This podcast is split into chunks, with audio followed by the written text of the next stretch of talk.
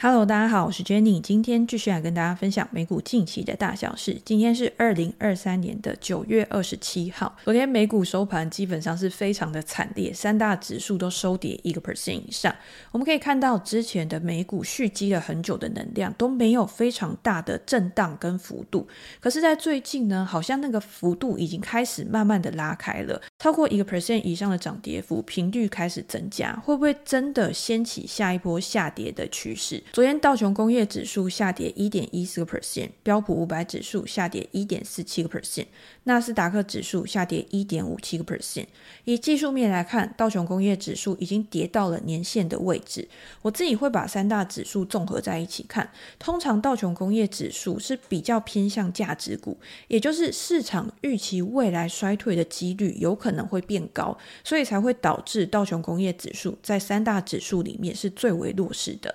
S&P 500 指数跟纳斯达克指数之前是因为有 G7 七大科技巨头的撑盘，所以目前他们的表现还是比较强势的，指数拉回的位置大概是在半年线附近。可是如果这个时候再有进一步的卖压出笼的话，也有可能会导致进一步的下跌，跟随道琼工业指数去回测到年线的位置，这个是我们在未来要持续去关注的。标普500指数11大板块昨天都是全线收黑，表现最差的是公用事业类股，下跌了 3% 左右，非必需消费类股也下跌了 1.82%， 主要就是受到亚马逊这家公司的拖累。昨天亚马逊下跌了 4%， 特斯拉下跌 1.2%， 其他科技巨头也都有将近 2% 的跌幅。那除了经济衰退之外，是不是还有什么样的问题去导致整个盘势都非常的弱势？我们在最近这一段时间一直有提到的就是美国政府的关门，如果国会没有办法在礼拜六之前去达成共识的话，美国就要在10月1号的时候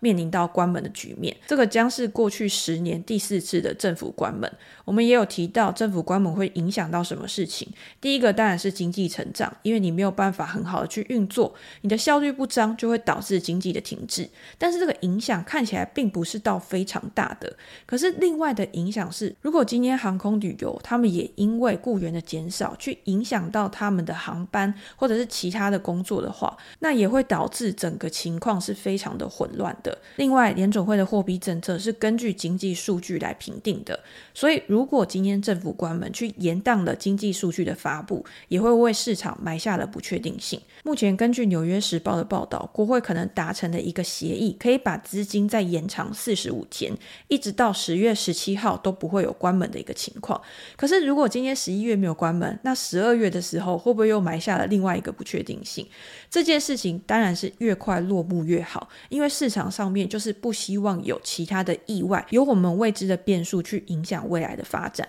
那也因为政府关门的疑虑，市场的避险情绪升温，美元指数昨天依然强势，创下了2023年以来的新高，站上106。10年期公债殖利率也创下了 4.54， 2007年以来10月的最高点，2年期的公债殖利率维持在 5.12% 左右。美元是避险资产，加上现在殖利率处在高档，吸引了很多资金想要去投资美债。虽然说现在看起来美债的价格是下跌的，但是对于一些大型机构来说，美债的殖利率是具有吸引力的。那美元跟债券殖利率的上升都会去压抑股价的估值，资本市场的价格。所以如果今天美元再持续的强势下去的话，我们也要担心现阶段股市的回调会不会还有进一步的下跌。加上昨天明尼阿波利斯联储的主席卡什卡尼他也出来讲话，他表示说，如果今天经济强于预期的话，他预计联准会今年还要再升息一码，而且要在更长的时间内去保持高利率的政策。以他的观点来看，就算明年经济开始趋缓的话，也只会降息1次而已。那前鹰派的官员圣路易斯分行联储的主席布拉德，他在出席活动的时候也表示说，联准会有可能需要进一步的去提高利率，因为他们要防止通货膨胀再次的加速。他认为这应该是一件好事，因为你今天确保核心通胀可以持续的下滑的话，在未来才有办法达到联准会 2% 的通货膨胀目标。而且未来如果有任何意外的状况的话，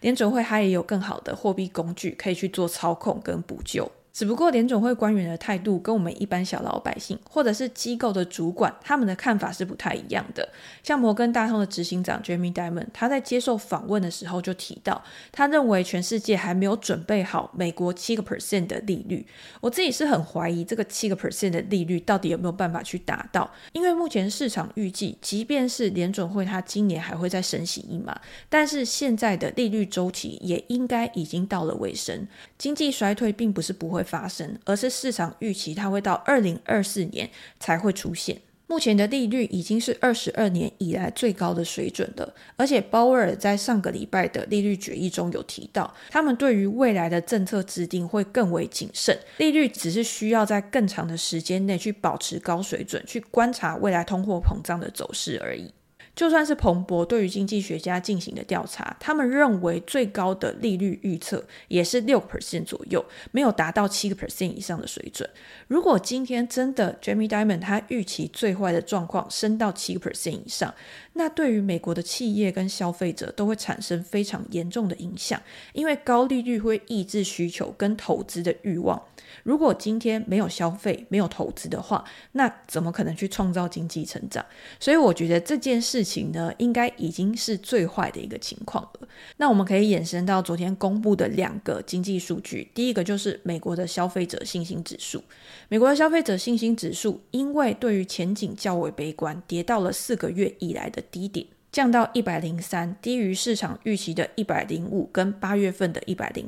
虽然说通货膨胀已经开始降温，但是现在的消费者还是非常关注物价的上涨，尤其是食品杂货跟汽油，面对高利率去减损他们的购买力。他们虽然现在还没有到非常悲观的程度，但是普遍预期未来的情况会变得更坏。而且根据联准会的一项调查，目前美国人仍然持有超额储蓄高于疫情之前的只剩下顶层的 20% 而已，其他 80% 的人经过通货膨胀调整之后，他们的储蓄都是低于疫情之前的。在疫情的时候，联准会大撒钱，政府也有发现金给一般人，可是那个时候是没有办法出去消费的，大家的钱都是花在网购上面，或者是买一些家居用品，驱动当时的软体股或者是居家用品类的股票都有非常亮丽的上涨。可是在疫情之后，大家的消费逐渐从商品去转向娱乐，也会有更高的支出，美国人开始去增加他们的消费。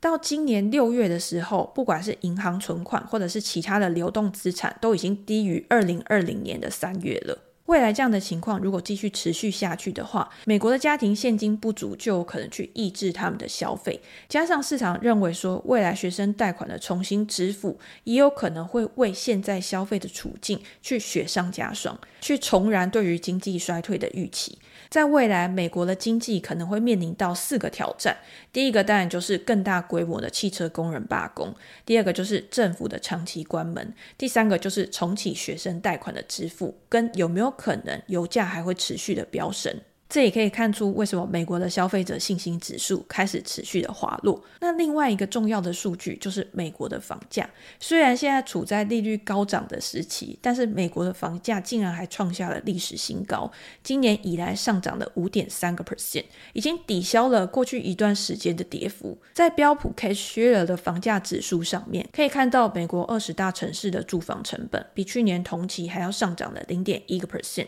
衡量全国价格的指数也持续的上涨，比去年同期上涨 1%。 在6月份的时候价格是持平的，可是在需求持续供给不足的情况之下，又开始有复苏的迹象。在8月的时候，待售的房屋比去年同期还要下降了 8%， 很多的屋主不想要在利率很高房价下跌的时候把他们的房子放到市场上面去卖，所以有限的供给也让交易量下滑。另外新屋销售也跌到了5个月以来的低点。当然我们知道 Case-Shiller 房价指数它是属于比较滞后的一个数据，目前看起来呢，房价在未来还是有可能受到利率的影响而开始慢慢的滑落。这个部分应该已经不是去促成通货膨胀最主要的原因，最主要的原因还是油价目前处在$90以上，还是在2022年2月以来的最高水准。油价的上升导致厂商的生产成本增加，也会慢慢的转嫁到消费者身上。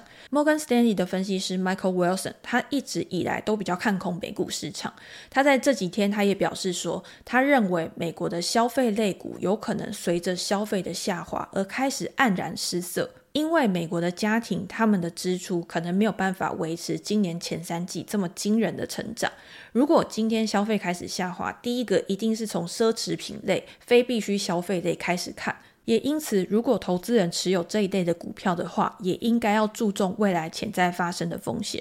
目前非必需消费类股中有 44% 的股票都是低于他们的200日平均线，也就是年线。通常这种消费类的股票年线都是非常重要的多空分水岭，低于年线就表示他们的股价形态是非常弱势的，也表示说市场的投资人对于他们后市的成长是比较看坏的。也因为 Michael Wilson 他对于未来的景气是比较悲观的，所以他认为投资人也应该要避开对景气比较明显的小型股，把自己的资金去转移到防御型的股票，比如说像能源、工业这类的股票，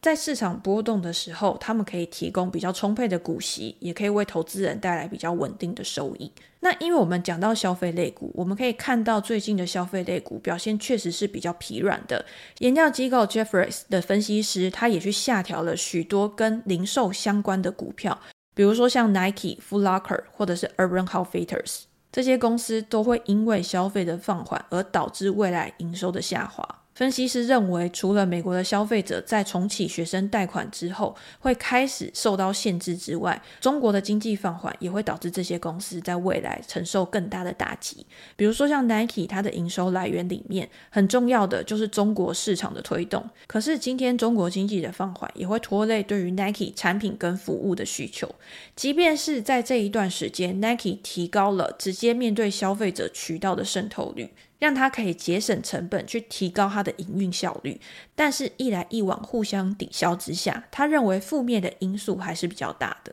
除了日常消费品之外，更大的支出就是汽车这种比较高单价的产品，像是特斯拉最近的股价也非常的弱势。即将公布第三季交车数的特斯拉，华尔街的分析师频频去下修它的预估值，警告市场说最后特斯拉的交付数有可能会低于市场预期。在第三季的时候，由于特斯拉还有进行产线的升级而去停工，会不会去影响到这一季的产量跟交付量，也是市场非常关注的话题之一。虽然目前传统的车厂面临到罢工的困境，也有可能会导致产量的下滑，但是如果单看特斯拉自己的数据的话，在第二季的时候库存的周转天数是16天，比第一季还要增加了一天。在第三季有没有可能还会再持续的增加，就有可能去引发市场需求下滑的揣测。那我们回到传统车厂的罢工，到目前为止还没有一个很好的解决方案出来。拜登昨天到密西根州去声援这些罢工的人，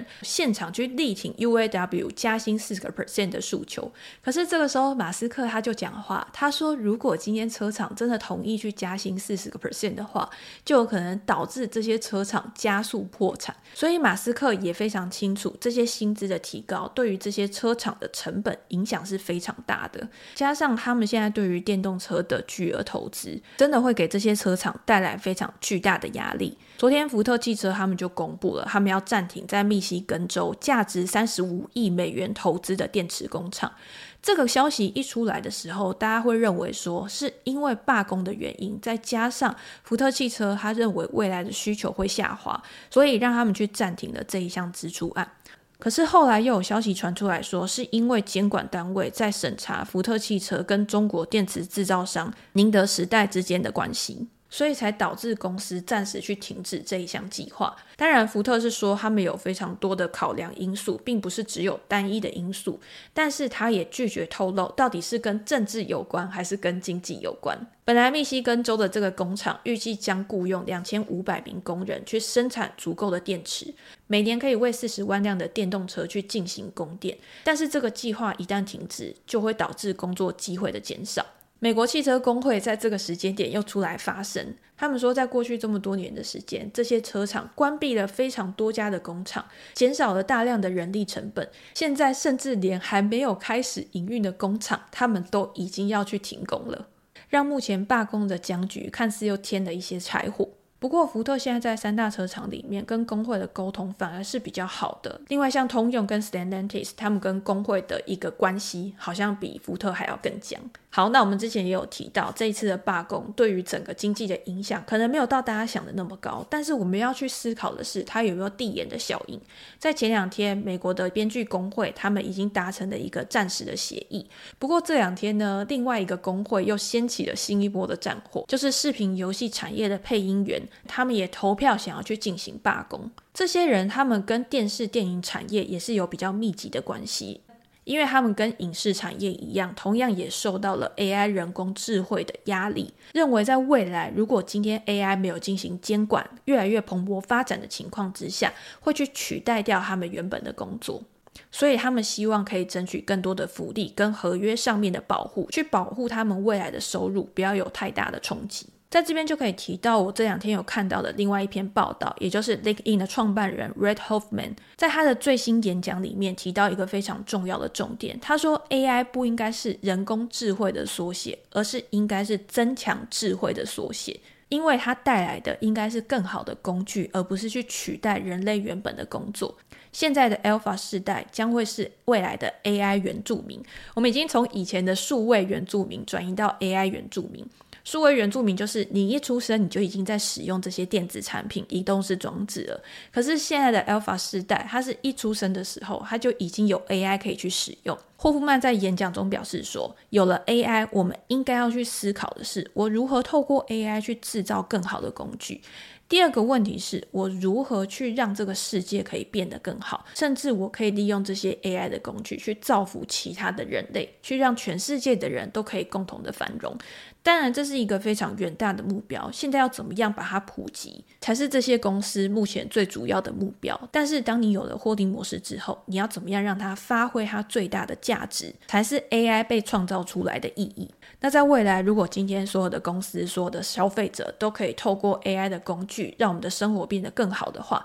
我觉得去思考这样的未来其实我们心里面也是会比较乐观的去看待一切的发展。好，那最后跟大家分享一下昨天盘后的重要财报，也就是 Costco 好市多的财报。好市多在这一季一样是缴出优于预期的成绩单，不过公司本来就每个月都会公布它的营运表现，所以今天要有意外的发展几率也不是很大。在这一季好市多的营收 78.9 亿美元比去年同期还要成长 10%， 每股盈余 4.86 美元也是优于市场的预期，同店销售额比去年同期成长 3.8%， 也是高于预期的 3.5%， 在美国年成长 3.1%， 加拿大成长 7.4%， 国际市场则是成长 4.4%。 可是电商也是因为在疫情之后成长开始趋缓，比去年同期是下滑了 0.6%。在过去几季好市多的同店销售额都是一直在减速当中，是从2017年以来成长最低的一年。公司的财务长在电话会议中表示，在这一季全球的平均消费下滑了 3.9%， 美国的平均消费下滑了 4.5%， 因为受到通膨可支配所得的影响，造成他们在大额支出上面也变得比较保守，消费者不太愿意花大钱，所以食品跟杂货还是目前销售最强劲的类别。不过比较乐观的地方是好市多在这一季的获利能力有提高，毛利率比去年同期还要成长了 0.4%， 达到 10.6%。在此前很多的零售商在财报会议里面都有提到，美国的犯罪率增加、窃盗增加对他们造成非常大的影响，但是在这一季里面好市多反而没有对这一块多所琢磨，表示他们自己受到的影响可能是比较小的。如果观察公司的竞争对手像是 Target 目标百货在最近就要关闭9家门市，原因就是因为窃盗持续增加对他们的营运造成很大的伤害。根据美国零售工会的一项调查，美国的零售商持续的关闭商店去缩短他们上班的时间，而且也去改变他们的产品种类来应对犯罪率的增加，这些举措也都为这些零售商谋上了一层阴影。不过好市多的股价在昨天的盘后还是下跌了 1.6%， 我觉得最主要是受到大盘现在非常弱势的一个影响，再加上财报里面它没有提到最大的一个亮点，也就是市场分析师非常期待好市多去调整他们的会员价格。在过去好市多每5到6年都会提高一次会员的费用，